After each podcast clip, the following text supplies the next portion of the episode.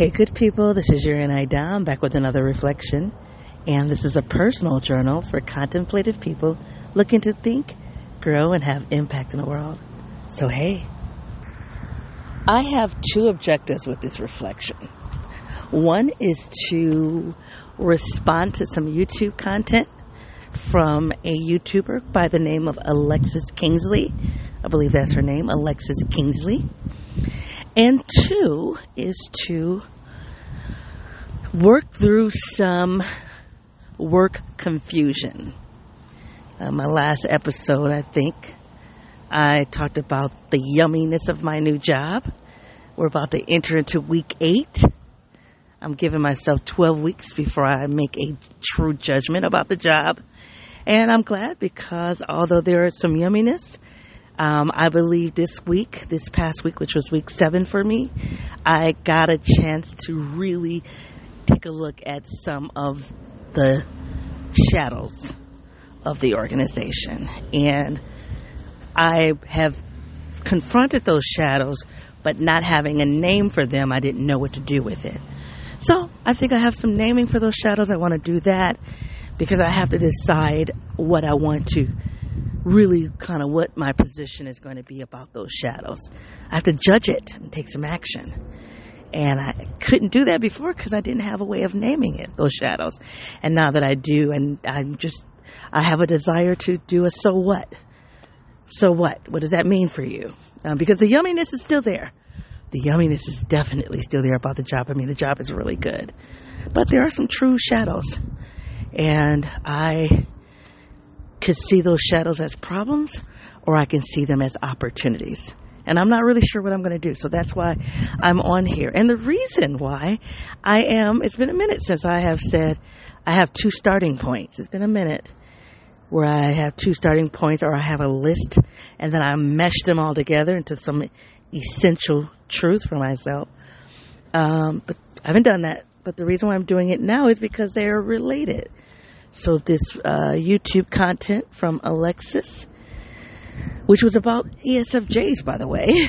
and I'm an INTJ, so that's funny that I would be so inclined to think through my own personal life by um, exploring ESFJs. Kind of funny, but the truth of the matter is, my my two co-directors are ESFJs, and I think that that could very well have something to do with the shadows but I'm not going to blame those as ESFJs for the shadows. But I think that they, there might be some, um, I don't know if the word is alignment, some, com, um, there's a word. There just might be some relatedness between them being ESFJs and some in the shadows. So I am here to talk through both of those, those issues, those starting points. This ESFJ content from Alexis and this shadow stuff that I am now naming and having to decide what I'm going to do about it, about the job. Okay? If you can tell, I am outside walking. I'm walking the dogs. And part of the reason that it's hard for me to get episodes out to you is that I'm very aware that I don't have privacy in the house. And sometimes I just don't care, and sometimes I just don't want to be, um, just don't feel like reflecting with an audience, even if my neighbors have access to this uh, podcast. That's fine. I just don't feel like doing it in real time in front of them. And uh, and so walking is really a place where I have some privacy, but then you have all this background noise like birds, although I don't hear a lot of birds this morning. Traffic. I heard a couple of lawnmowers going and dogs barking. And so I'm asking you to be a little forgiving for those that background noise. Good morning. There it is. Hold on a second. Funny. Just as I was saying, dogs and noise um, there was a dog and a human, and that's another piece. I run into humans, and typically, when they're smiling and saying hi to me, I'm going to say hi before hitting the pause button. So, so anywho, so please be a little forgiving of that. But I am really a nice morning and nice day, and um, I want to just do some talking with you, all right? If you're new to this project, though, this is a personal journal where I process my inner and my outer worlds. I do so by using personality theory. The two that I use the most are the Myers Briggs and the Enneagram. Pushing those two systems together, I identify as an INTJ 8. I also identify as an African American woman from a lower socioeconomic background and from intergenerational trauma. I'm a trained and practicing educator and social scientist of almost 30 years. Half of that time is in leadership, or has been in leadership. Or, yes, I think that's the way I should say it, has been. Politically, I subscribe to tenets of critical race feminism and that means I have an intellectual sensitivity for social constructs such as class, race, gender, sexuality, to name a few. This project is unedited and is unscripted. To know more about it or me, please feel free to go to my website at yourinidom.wordpress.com. Interestingly enough, you guys, I tried to do the response to Alexis Kingsley as a YouTube reflection. It would have just made sense. YouTube reflection to some YouTube content. But I could not get it into 15 minutes. I tried twice. And I said, maybe that's because this is a longer reflection, and more than likely because it needs to integrate with this decision that I have to make about what I'm going to do with the work shadows. So I'm just going to bounce back and forth between these two points the ESFJ content from Alexis and the shadow the shadows at the job, okay? We're just going to bounce back and forth and hopefully you'll follow along with me. I know you will. You guys, you guys know me by now, right? so anyway, so this morning I got up and I was, um, just curious about ESFJ leadership. So I am on a three person directorship team. There are three directors. Now technically there is a lead director, but the way our roles are positioned in the organization, we're the three directors. And I got to tell you about how I, um, every month we do a full day's worth of training, and then we have a, a meeting once a month.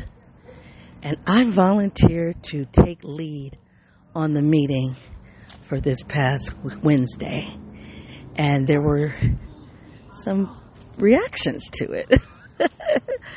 um, interesting. They were, and they weren't necessarily, they weren't bad, but they were political. And so I'd love to talk about that a little bit. But, and I, well, let me just say this. One of the, it was really a, it was very well received. I really was proud of myself on so many levels, and I, I will share that with you. But the political reactions that we got, um, that I heard was, why is she running the whole day by herself because they have never had a day's meeting where all three directors uh, where they usually those meetings are usually facilitated by all three directors. And this past week i was like no i need you two to sit down. And i said in the meeting at the beginning of the day that i volunteered to run point to run lead all day. And there were people who were feeling protective of me, like I might have been being used. And and they had to say, I have to remember she volunteered. She volunteered. And I did. I did volunteer. so we might we might get a little into that. Um because I really did. And there were re- there was a re- there were four reasons why I felt it was necessary I'm an INTJ and I'm strategizing, right? So as a strategist, even though getting in front of people and, you know, training is really not my jam, I lead from behind.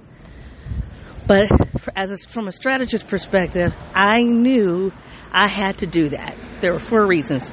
And I might explain that to you in this reflection. If I don't give it to you today, I'm sure I'll give it to you. I'm going to cross a busy street, so I'm going to put you guys on hold for a second. So I am on a busy street, so you should hear more traffic. So again, my apologies, but felt like it was it'll be worth pushing through this. So hopefully you will push through it with me. So yeah, there was a reason why there were four reasons why I decided to get in front um, on that on Wednesday, even though historically they have never had that happen for a meeting and they have they didn't know me because I'm new. And so, um, and again, if I give it to you now, then I'm going to fall into a rabbit hole. So, um, I don't even know where I was going with that. I feel like I lost myself. So just bear with me. I'm just going to jump back in here somewhere. That um, there are three directors, and typically they are they have historically functioned as we're going to all do this work together. And I have been saying to myself that just doesn't make sense. It just doesn't make sense to have three directors on every meeting in every meeting. So about a week ago, we were in a meeting.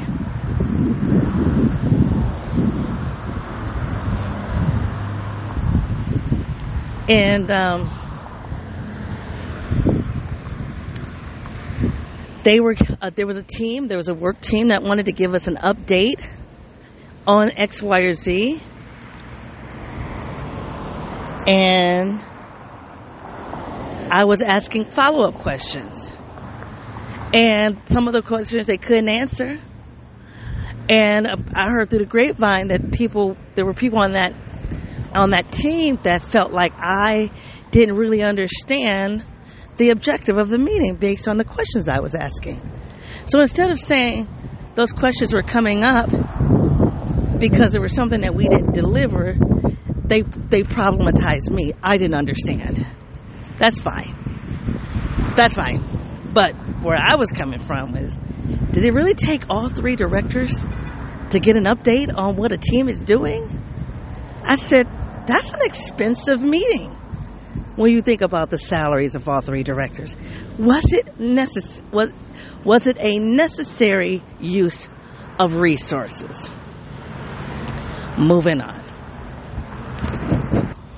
So the whole point that I'm getting at is that there are three directors, and right now we are really positioned as being equally invested in the leadership of the organization. Okay. Now, I'm an INTJ. so my INTJness is going to influence the leadership style. It is very, very clear to me that our lead director is an ESFJ. Now, when I first met her, there was a part of me that wanted to say she was an ENFJ, and I, it didn't take me long to go, no, no, no, no, nope, nope, nope, nope. She's an ESFJ. Now, when I listen to the content from Alexis, I feel like I have a better understanding as to why I thought the lead director was, could be an ENFJ. Um, so I'll share that with you in a little bit. Now, the other director is a little bit um, more confusing for me because there were things that I knew about her that made me go, she's probably an ESFJ. But then I was not experiencing her as an ESFJ.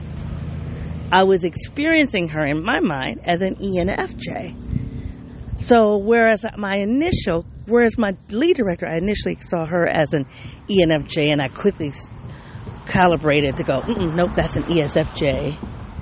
My counterpart, hi, my counterpart, I initially thought she was an ESFJ and then calibrated to go, mm, no, she's probably an ESFJ. Now y'all know, y'all already know. I'm not, I've never ever told y'all I was a typologist, that I can type people, although I'm getting pretty damn good at it, y'all. But this is a clear example that I got some work to do. Okay, so, but I have started experiencing my counterpart, the one I think thought was an ENFJ. I have started experiencing what I feel as a bite. Like I feel sensors have a little bite to them, a bite for me a little bite. It's just like, I don't even want to say it's a sting.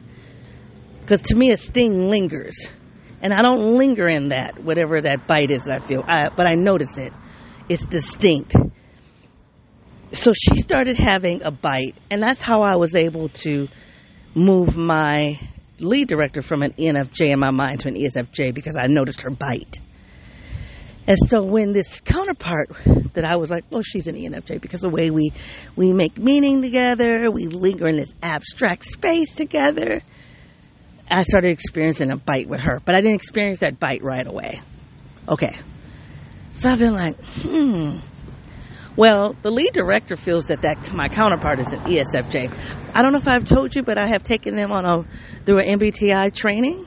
It's a three three session training, a total of seven and a half hours, mm, four and a half hours. So actually, it's going to end up being six because I'm adding a session. But originally, it was designed for three sessions, and um, just an hour and a half is not enough time. Those really need to be three half day sessions based on what I'm doing with it. I'm pretty impressed with what I've done, y'all. This workshop is pretty good to figure out how to give that to you. Um, so I'm I'm doing so good that they're starting to use the vocabulary, you know, the jargon and the framework from MBTI as we are talking and doing leadership, which is the whole point. Trying to get um, use the MBTI as an instrument for leadership. So my lead director was like, "No, I think no, I think she's a sensor and not an intuitive."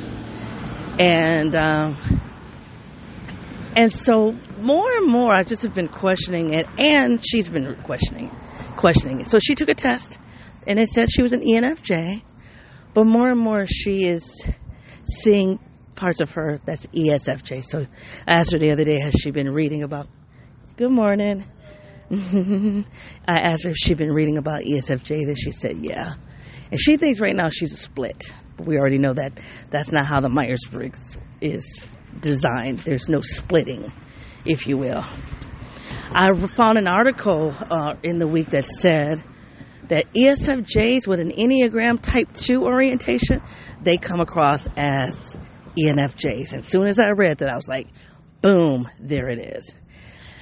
And so I know now why she is coming across as an ENFJ for me, um, because when we're one on one, when we're when we're one on one, she gives she's using that FE function more than her SI function, and based on what Alexis said in her YouTube content, with that tertiary function she could be leaning, as she leans more into the FE, I'm getting more of her NE. And that's why she's, that's why I'm feeling the intuitives from both of them, from both of them. Because when we're in this one on one space, they're doing more FE, and by nature of doing more of your extroverted function, that tertiary, which is also extroverted, comes along with the ride.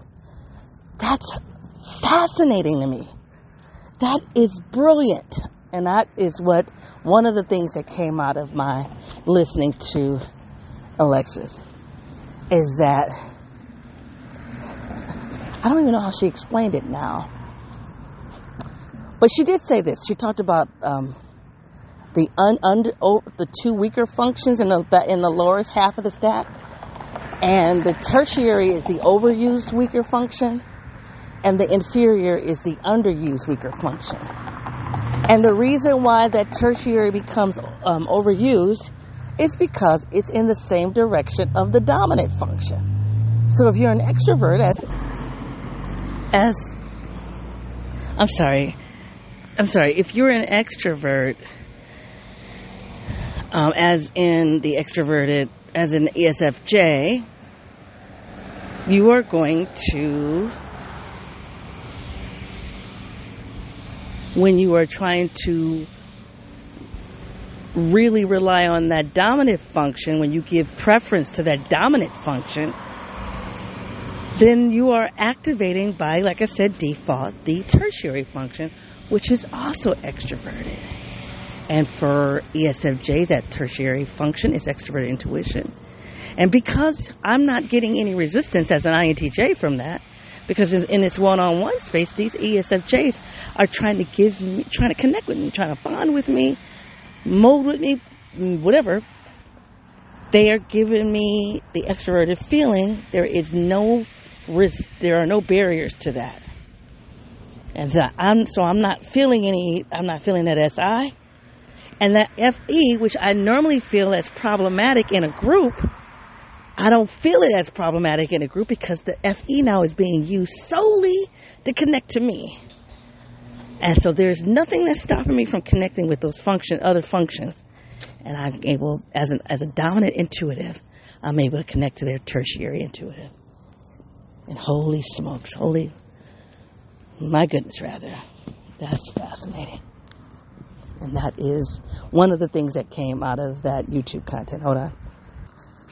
So that's one thing. I told you there were two things that came out of that content. And I kind of like how the first thing came up um, organically. So, so this morning I was, because I am co-leading with them and I'm starting to see shadows in the organization. I'm trying to figure, I'm naturally wired to address those shadows, particularly if they get, if they interfere with the organization's production.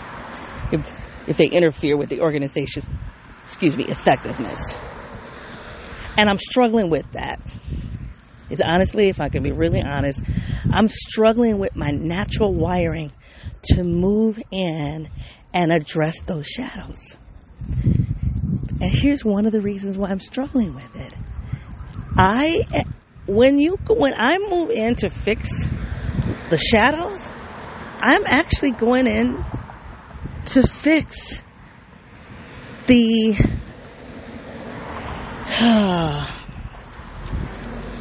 the not so positive traits of these two women, their their leadership style.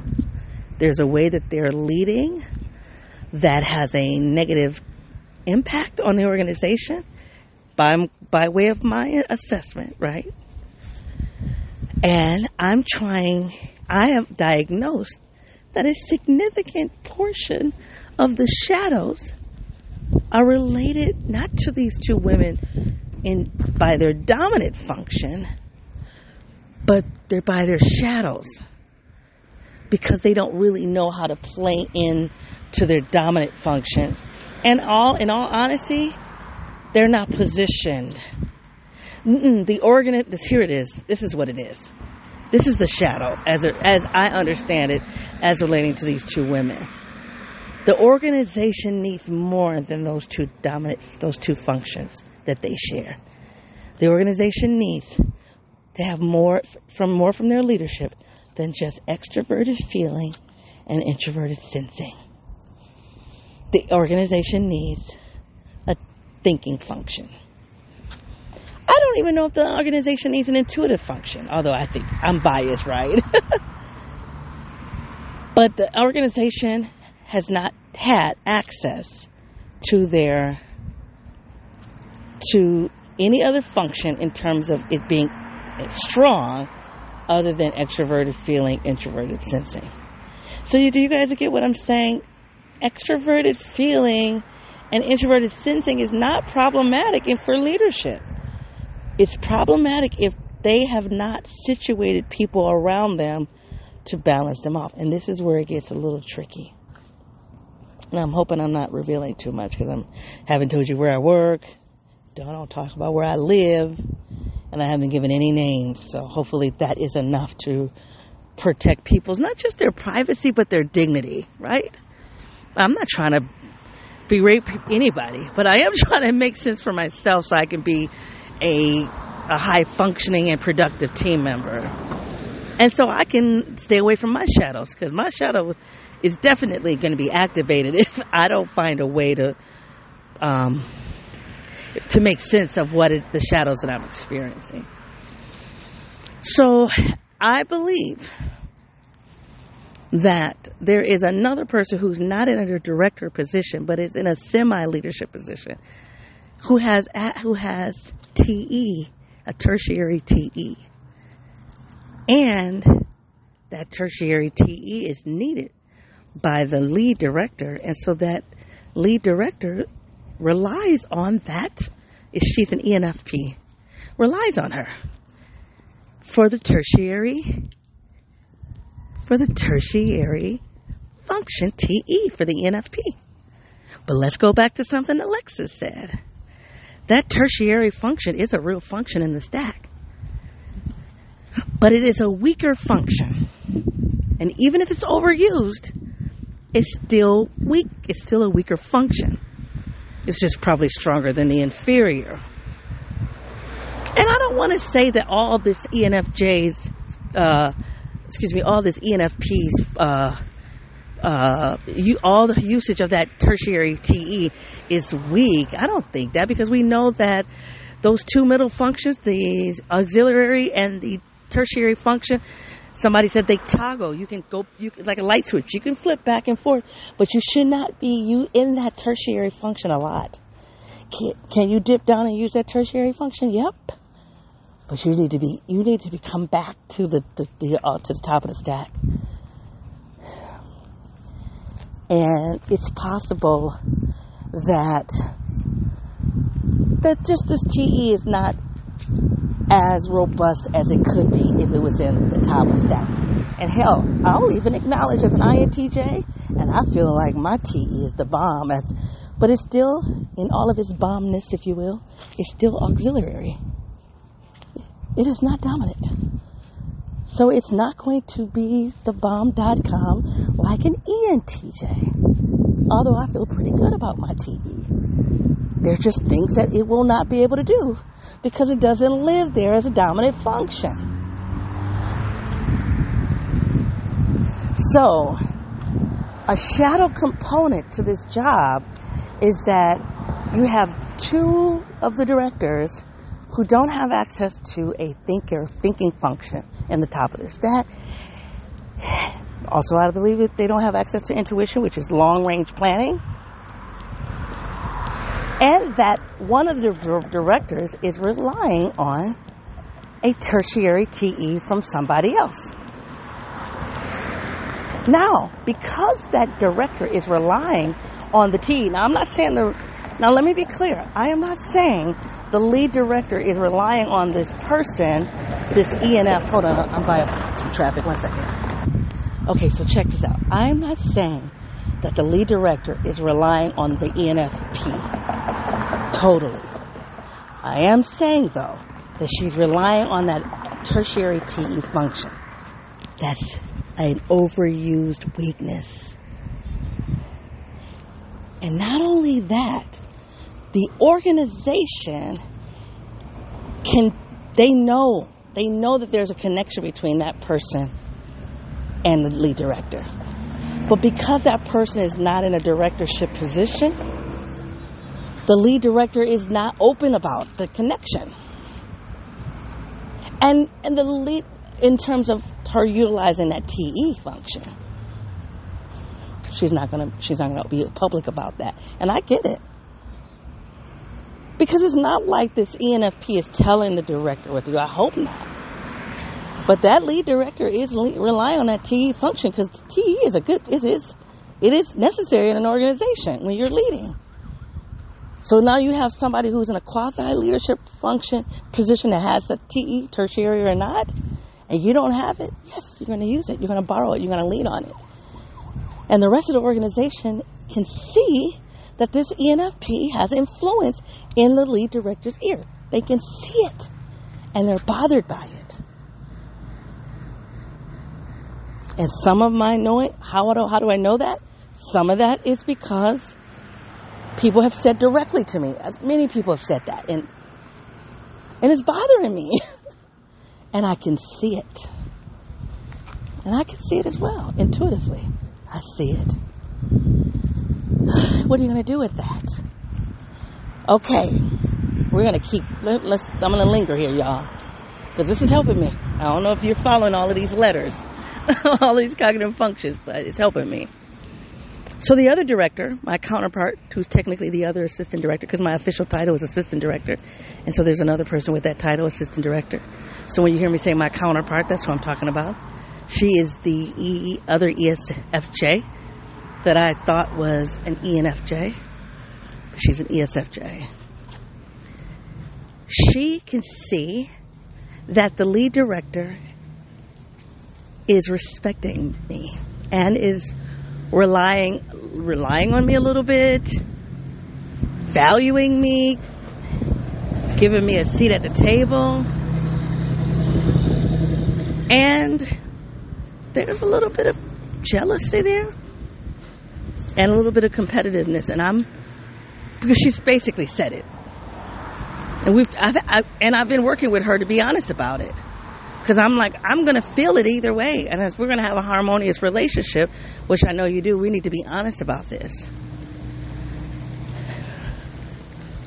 And I'm just coming to terms with that is probably one of the reasons why I'm really enjoying the job. Because she, this lead director is needing my extroverted thinking and it's tethered to my introverted intuition. So I am literally using the functions at the top of my stack. And not only am I using them, they are being welcomed and encouraged. That is good, y'all. However, there is a hiccup to this. There are limits to what my NI and TE can do as an assistant director. Positionally speaking. So last year you heard me talking about I don't have positionality, I don't have positionality. And I didn't. And this year I have a hell of a, lot, a hell of a lot more positionality than I did last year. So I can do a lot more. And so on the surface, hold on a second. I don't know. I, was, I had you guys on hold for a second. So I think I was saying on the surface, it's great. I have more positionality this in this job. I can do more. Yes. But there is a but. In doing more, ultimately, I just want to be effective, right? And here's this is the challenge that I'm struggling with. I fundamentally believe I do not want to be in the lead director's role.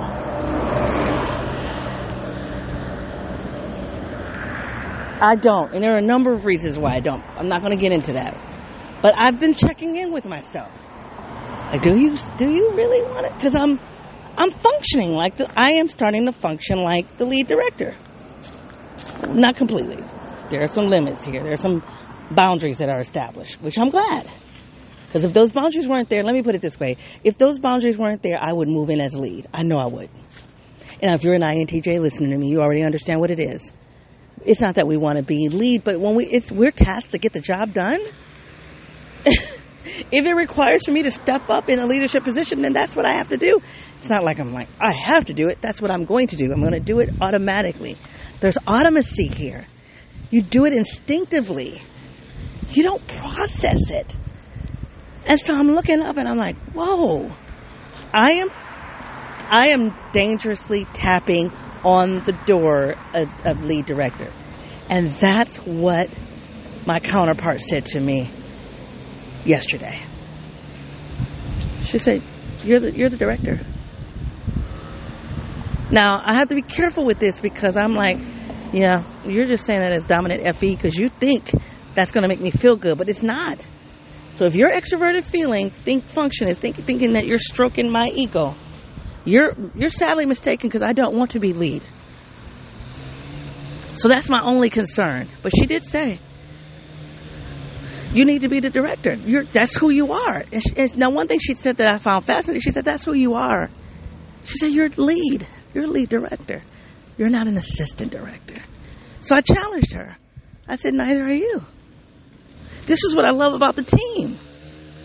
I love that I'm on a team of real leaders. This lady was a high school principal for nine years. You do not function as a high school principal for nine years if you don't have leadership chops. I'm gonna tell you right now, y'all. I love that my counterpart was an high was a high school principal for nine years because that means that that increased the value of that assistant directorship position. That that assistant directorship position is not a is not a leader in waiting. It's not a director in waiting. And I love the fact that they acknowledge. Hold on, you guys. There's a some lawnmower stuff. I, am going to put you guys on pause for two minutes. I hope that I will remember. I can pick up where I left off. One second. All right, true to what I said. I don't remember where I left off because I had a couple of distractions. So I'm just to drop drop in here somewhere. Okay. Um. So this notion that my my my instinct is to step in where there's a gap It's real. And I think that's why the my counterpart was saying to me yesterday, you really should be the director. What she doesn't understand is I don't want to be. But what I do want is for my for for us to be high functioning. And and this is I think this is what I was saying. And really celebrating the fact that we really are all directors because what my what while I was not a high school principal for 9 years, I did lead a school that had high school enrollment for about six. And when I and I was the executive leader and I was the founder. And I think that's the connection I have with my lead director. She's the founder of this organization, and I have deep respect and admiration for that. And I don't care how much shadow work she has. I respect her for that reason alone. She's the founder, and that's that. She's just the founder, and it's, and it's not. We, we this organization has made it past ten years. It's still a young organization. So I have deep respect for her, admiration, and I'm protective of her. And I said that out loud to everybody to the when I was talking to them on Wednesday. But this is the but. There are some genuine gaps in leadership. There are some genuine gaps in leadership. And I'm not going to be effective. So this is the conundrum that I'm in. I'm not going to be effective side by side with those gaps. And maybe I can. I have to figure that out. But this is what I'm struggling with. At the end of the day, I did not come to take over an organization. And I'm gonna be honest with you, I actually don't even think I could do it. Now let me let me say I'm an INTJ. I can do it if I put my mind to it. I don't want to learn those new skills. I love I love the expertise that I have. I love the expertise that I have. I love my strengths. And I'm not interested in building new expertise or strengths. I'm just not. So I want somebody else to you this is your jam, then you do it. But my question is what is it that I'm supposed to do and can I do that thing well while your shadows are loud? While the shadows of the organization, while those gaps are loud. And that's just a question.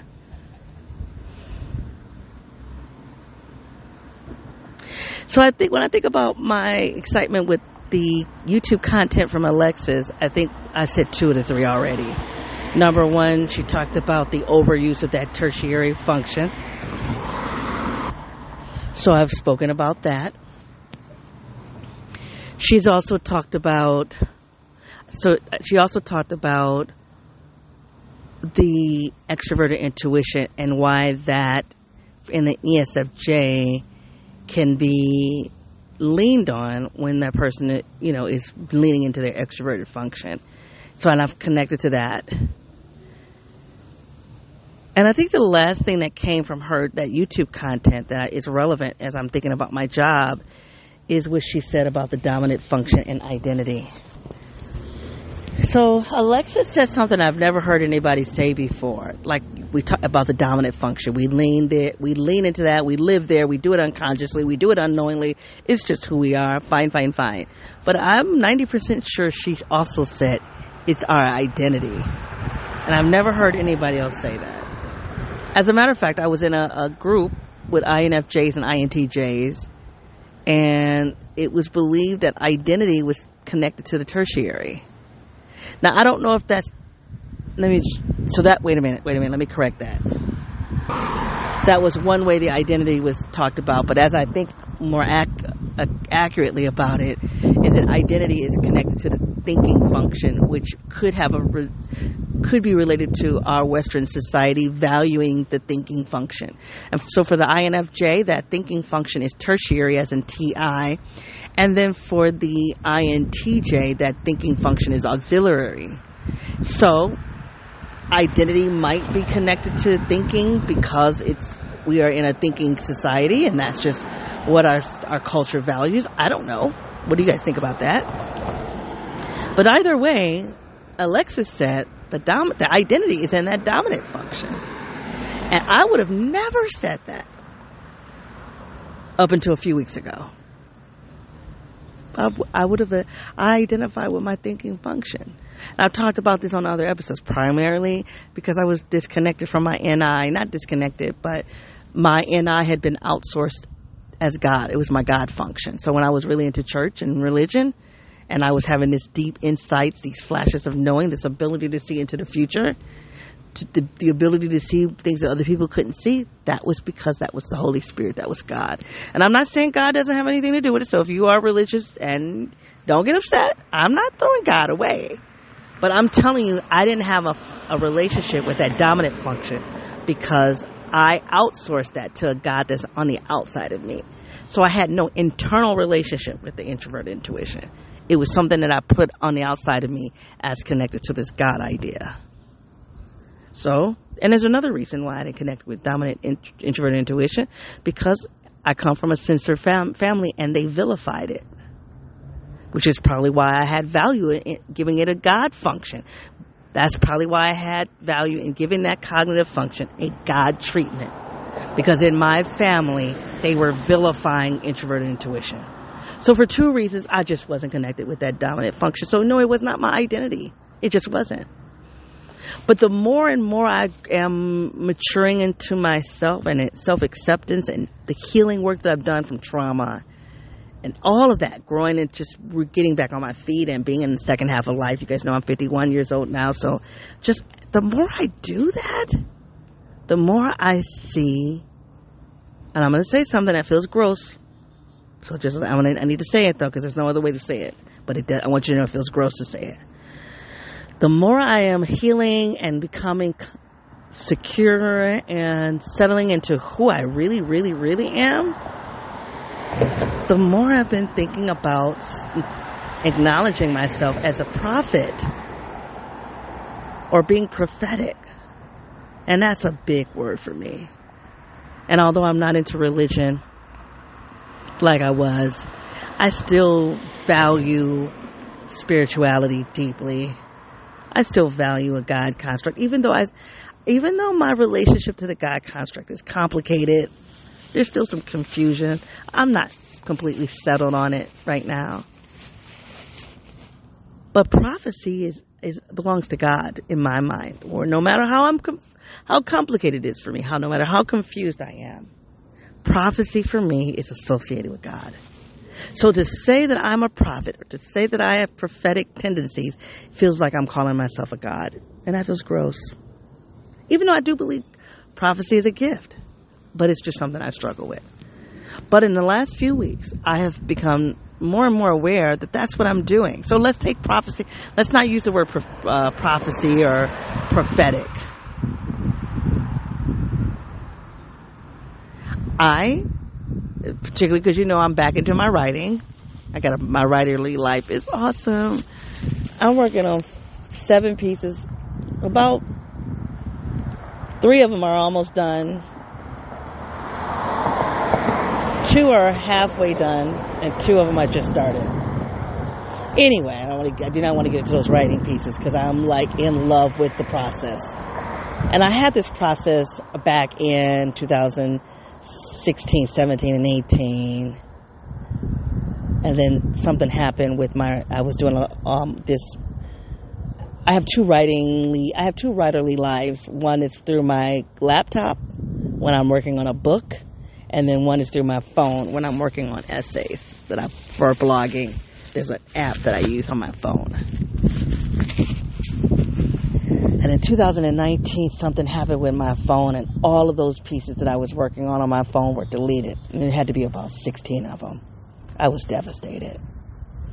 And I just have not been motivated to build it up. But something has happened in the last six months since this new phone. I have no idea.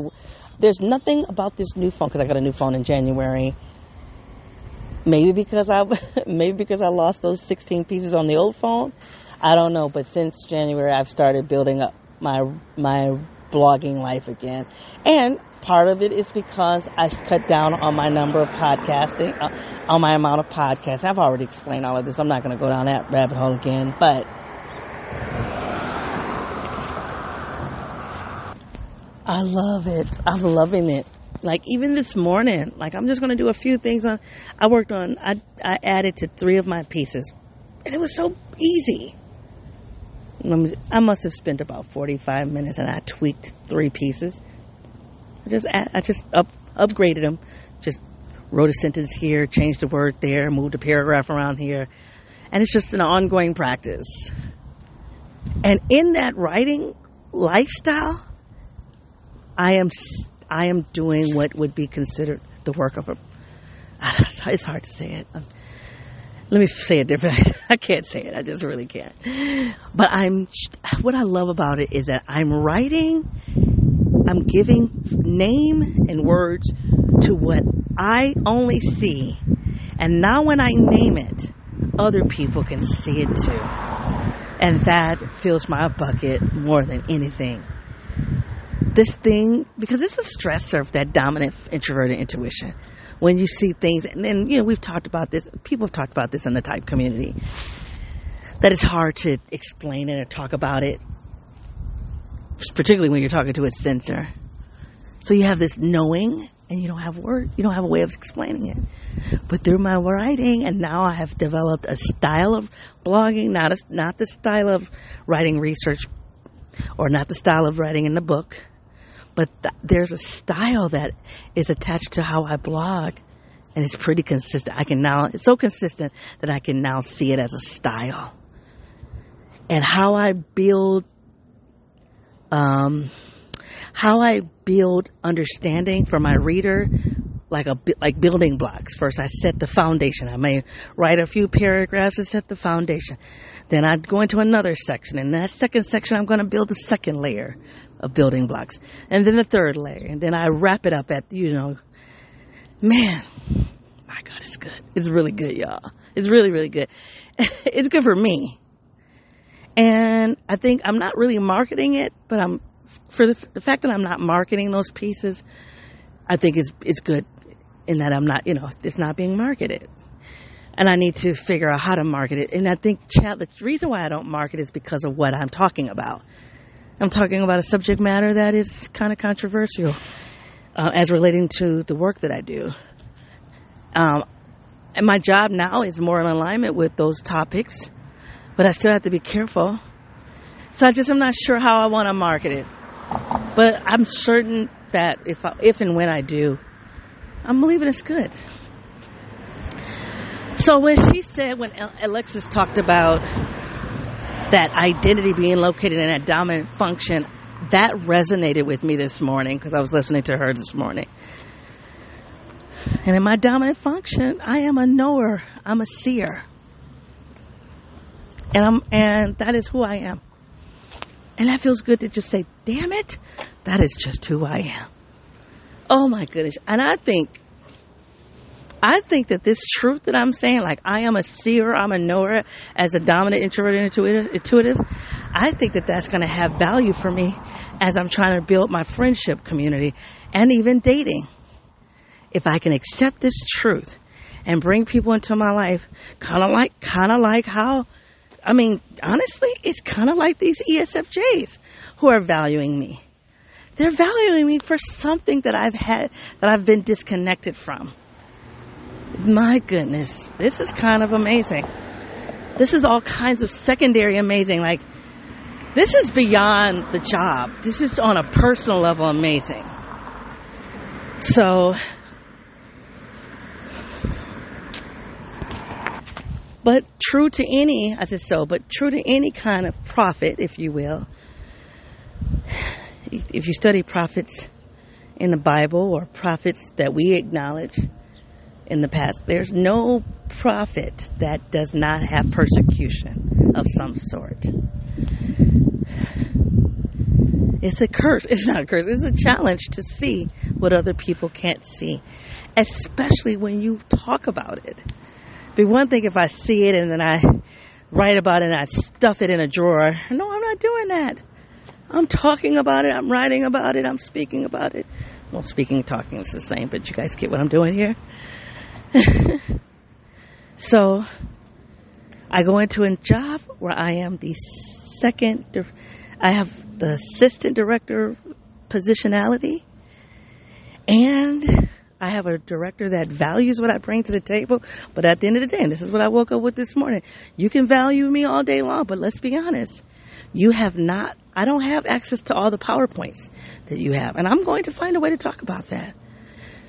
Not because I really want access to all of those PowerPoints, but I need her to do a better job at understanding who she is in the organization. Because part of her shadow is not fully owning her her power.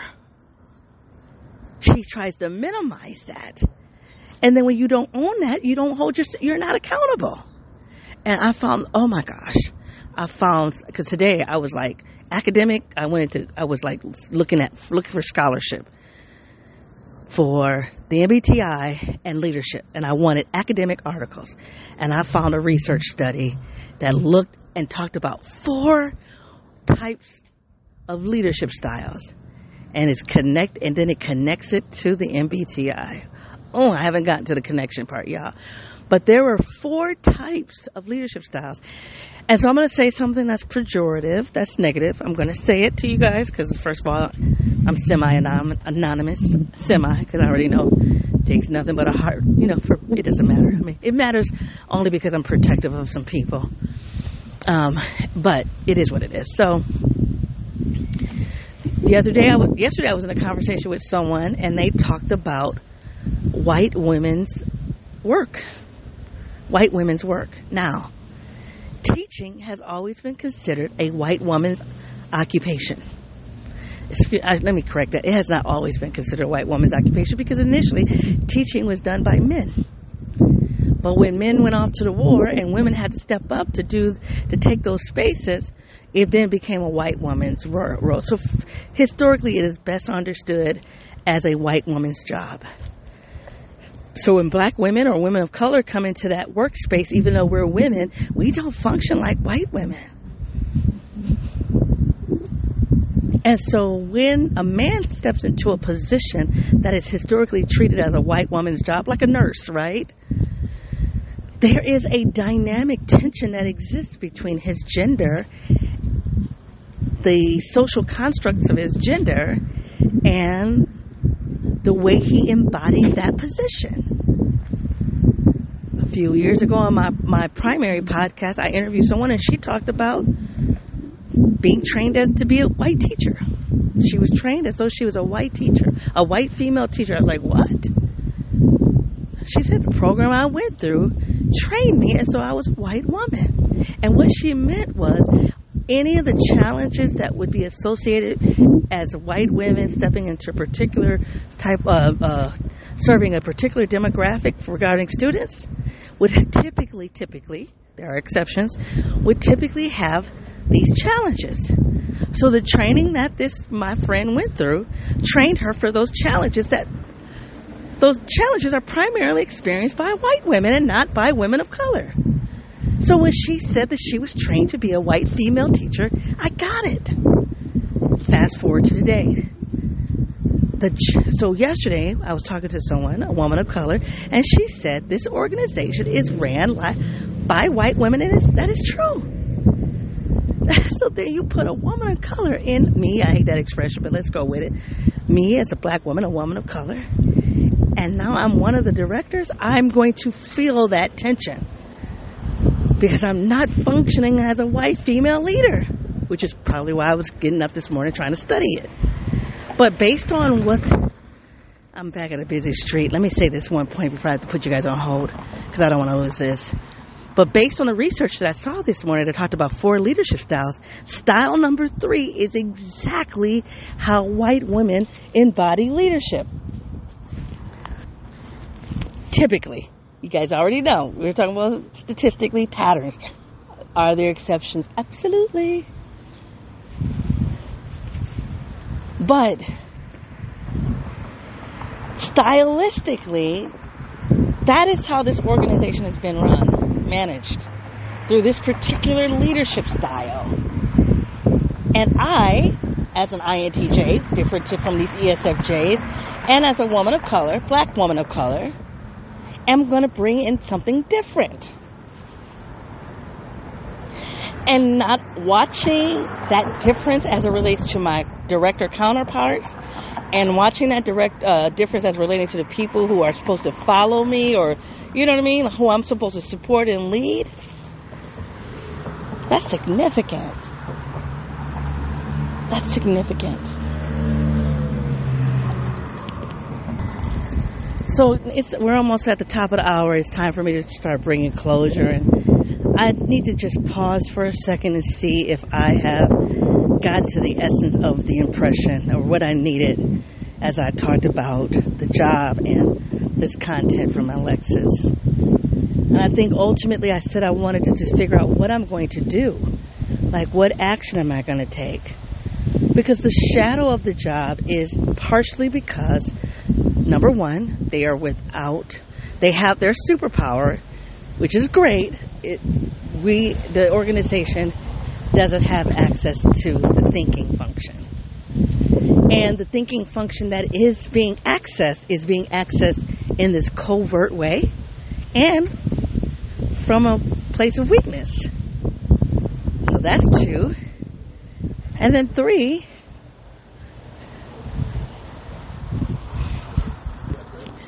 there's me as an INTJ black woman of color. How is that? How is my, how is, how are my strengths? They are being utilized, but how, how does it, is it inspiring competition? Is it, is it inspiring deception? Like not device, not deception, divisiveness. Does it look like I am trying to take over? Because this is, I don't know if, I don't know if this is what my counterpart was suggesting. She could have been low key trying to suggest that I'm trying to take over. But one of the comments, what Marat said that uh, politically they were wondering why I led that work, that, that training or that meeting on Wednesday. It can, one of the comments was like, well, why was she doing that? Why was she doing? Why did she run that meeting the whole day? And she's new. She's not the lead director. That was a question that came up several times. So I stepped and the reason why I did it, I said there were four reasons. Um, I primarily did it. I primarily took lead and volunteered because they were getting ready to come up with some bogus reason to get in front of the staff just because that day was designated as a day for meeting. And I'm like, no, you cannot do that. You've got to use this day to as um as a how do I say it? As an opportunity to connect to the end. Where are we trying to go? So I asked my lead director. I said to her because that that meeting was on Wednesday. I asked her on Monday. I said, "I know you're busy, but if you could identify three to four bullets about where you want this organization to be. Where do you want the staff to be by June? I know it's tough, but if you could find that. She did. And Tuesday she gave it. And Tuesday I had the ability to see where she wanted to end. And then I'm watching how they wanted to treat this very first meeting. I was like, oh no, this is not the setup to the end. This is not going to be it. And then I think the challenge is that here's the other piece. I think it would have been better if I could have said, "No, you guys, this is it. There's a better way to use today, use use tomorrow, which would have been Wednesday, and then work collaboratively with them." But that's not my strength. Now, I am a colla- I believe I'm a collaborative leader from a position of authority, but not a collaborative leader from a position of a peer. Now that's, I've never said that before. I need to think about that some more, but let me just, let's just say it. That if I had a team who, who reported to me, I could empower that team and we could collaborate, but at the end of the day, I'm, I'm empowering and I'm directing them in the collaboration. But when I have, I'm collaborating with people who are my peer and one is technically my supervisor, I can't really direct you. I'm doing a little bit of it, but it doesn't feel safe. I don't feel secure doing that at all. I don't know how other INTJs do that when they step up and they start leading and there's a supervisor there. It's not like you, you're stepping in to a gap and there's nobody in authority in that position. You're stepping up and there's a person in authority. That is not settling for me. I don't know. I don't know if it's because I've been in the executive lead before. I'm not sure. But, and then after the end of the meeting on Wednesday, um, after I did the meeting and it felt good, I was so excited the next day to come and process with the other two directors. I was Bye bye. Sorry about that. Um, literally, people stop. They just lady, lady just stopped in the middle of the street to talk about my dogs. but I don't even know where I was at. I just don't know how to. Oh, I think at the okay. So I was so excited to process with them of what we had observed and all the data points that came out of that meeting, and they couldn't do it. They couldn't. They were waiting for me to lead them on the next step. And I was a little perturbed by that. Because nowhere, nowhere was it written that I was going to be the one directing the post meeting. So we had a meeting with the staff on Wednesday, and then Thursday, we, the three directors, got together.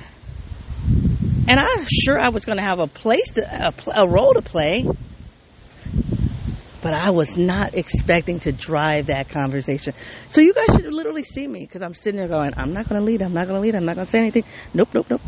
And I'm, my head, I'm melting. My brain is melting the whole time. Because just because I say I'm not going to do it doesn't mean that they're going to step up and do it. Because that's the strategy in my mind. Don't step up. Don't step up because it's going to force them to do so.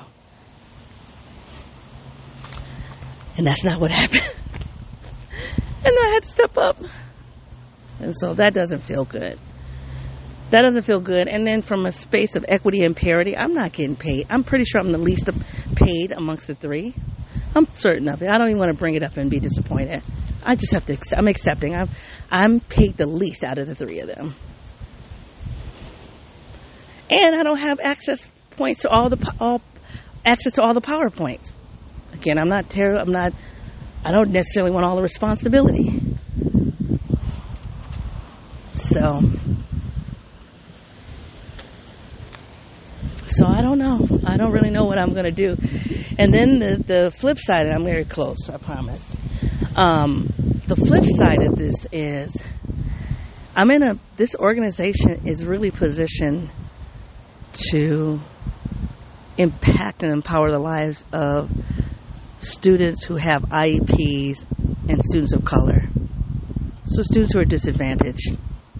This the organization I work for is really positioned to change the ex- lives of students who are marginalized. And so, regardless how much I get paid or not, regardless if there's pay inequity, regardless if I don't have full access to all the regardless if I have insecurity stepping up into a lead position when there's a, the, the true leader is sitting right there, the, there's a part of me that is saying you get a chance, you you might have an opportunity to change the lives of kids who are disadvantaged. And so what about how much you get paid? So much. So what about the, how you feel insecure in this particular spot? So what in terms of having limited power? I don't know. I don't. I was hoping that by the end of this reflection, I would feel resolved with it. I do not. I can say that having that kind of impact on children is worth it. That's making me linger here because otherwise, I'd be like, hell no, I'm not doing all of that. hell no. But no. I just don't really know I don't know. And then this is the last, I keep saying this is the last piece, I promise. But this is a piece that I didn't get a chance to talk about. We'll have to do it at another time.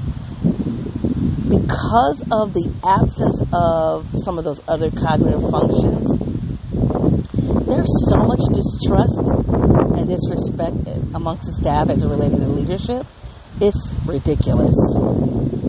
And then I step up to the plate and I'm intuitive. I can feel that, and I know how, and I'm very comfortable. I can identify a place of disrespect or gap, and I know how to step into it then the, the yeah, so that's good that I can do that. But the flip side is it looks like I'm positioning myself to be the one. Oh, you can trust me you can't trust her. I don't want to do that. I don't want to play that game. I don't want to be the preferred director. I don't believe it or not. I don't want to be that. And I think I'm saying it in wonderment for myself. Like, wow, I really don't want to be that. But I don't know how to be effective and avoid that happening all the time. And at the end of the day, I want to be effective. That's like my primary motivation is to be effective. And I genuinely don't know what to do with that. So what I've been trying to do is carve out a structure. Like I'm trying to propose a new structure. So I'm like, okay, y'all, you director number two, you stay over there. Director number one, you do your thing, and I'm director number three. I'm over here, and we come together once a week for a couple of hours. But at the end of the day, during the week, you're doing your thing, you're doing your thing, and I'm doing my thing, and we don't have to cross paths. That's my thinking in my perfect world, and that's what I'm trying to create a structure that will allow for us to be great independently and come together once a week to collaborate. I don't know if that's I don't know if that's wishful thinking. I don't know. So what am I going to do? I hit the record button to decide what action I'm going to take and I'm not sure. What action do I want to take? There's a small portion of me that's hoping that, because I'm, I'm tasked to come up with a new organizational model. I'm not going to unpack that right now, but that's what I've been working on. Now, I've been working on that, and that's not necessarily on my job description how I'm going to be evaluated. But in two weeks, when I meet with my uh, supervisor, we are going to talk about my evaluation plan for the year and what I'm going to focus on. So the thing that I've been doing, the thing that I've been tasked to do, that's going down on that paper, coming up with an organizational model for effectiveness. I'm going to put that down, and you're going to have to own that you've been allowing me to do this. You're going to own it. It's not going to be that I just did it. I did it, and you've asked for it whether I do it well or not, right? That's the next, that's the next thing I gotta struggle with and worry about. Like, shit, can I do it? Really, can I do it? but they say INTJs, we move about confidently. And for the most part, I'm fairly confident, but I'm human, right? I'm, this is a different kind of organization. I've never, I, no, a lot of, lot of newness here. So like, there's a part of me that's realistically saying, yo, can you do it? But I'm moving forward as though I can. And so there's a small part of me that's wondering if I can set up the structure to be non hierarchical. And in a non hierarchical position, we take dominion in particular areas that will, st- and then at the same time, acknowledge and, and, and then redefine areas of accountability there's a part of me that thinks that might be possible. And then, if that is possible, lock it in and then communicate it out with the staff. And then the staff knows to deal with me in my domain and hold me accountable for my domain. And then, likewise, for the other two directors. That might be wishful thinking, but that's what my brain is. I think that's where I want to go. So it has been awesome thinking about this as relates to two ESFJs. And you guys, most, I talk about ESFJs as being like, whoa, I do not get along with them. But I don't, this is the first time I'm interacting with the ESFJs on par. And we're not really fighting each other for power. And I wonder if there's a relation, if there's some relatedness in that. The ESFJs I knew in the past, my mama, my former superintendent, and this lady that was in the office with me, the one who wanted to be dominant and then fragile and start crying. Girl, bye. Whatever. we'll talk about that some other time. So those are the three SF, ESFJs, and you guys already know how I feel about FE. But this this has been a fascinating, uh, just reacquaintance, becoming reacquainted with these ESFJs, these different uh, ESFJs in this position. So, you guys, if this reflection is at any value for you, please give it a heart. If this conversation about ESFJs, about the identity located in a dominant function, about the overused and uh, weak functions as tertiary and overused, underused weak function as inferior, as the inferior function, as in connecting to SEF, ESFJs to that NE tertiary function, as relating to leadership, as relating to INTJ uh, dominance, as relating to leadership, as leadership as relating to white woman's work, or stylistically. Um, if any of this relates to a conversation that you've had in the world, please take this link and share it with those participants. If my moving about in this reflection has caused some randomness in you, um, I'd love to hear that. You can reach me on my website at yournidom.wordpress.com, Twitter, yournidom1, Facebook, or YouTube, yournidom. Let me give you your assignment most of the times when I give you these assignments, I'm coming from a deficit lens, to be honest with you. I never thought about it like that, you know, where I'm talking about incompleteness, a struggle, a weakness, a battle, a fight. Not always, but a lot of times. So today's assignment, I want to ask you to think about your power with other people. When have you found people gravitating to you, relying on you in a in a play in a space that gives you some kind of positional authority, some kind of power. And I know we don't typically like that word power. Power is only bad when you abuse it, though. When do people give you, rely on you and need you in a way that gives you power? See, people can rely on you and need you that positions you as a subordinate. I'm not talking about that. But they rely on you in a way that positions you as a person in power. What is that thing about you that gives you that power? It's your PowerPoint. I would encourage you to think about those cognitive functions, but I've introverted intuition and extroverted thinking doesn't always give me power. Right now it is. And it's opening up my mind about how I should better position myself in the world. Not because I'm power hungry, but to stay out of the deficit.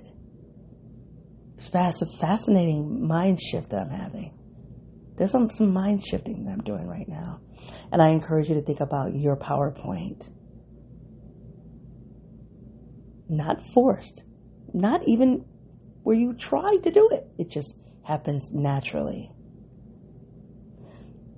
You guys, it's been a pleasure hanging out with you. Until I come back, be well. Bye.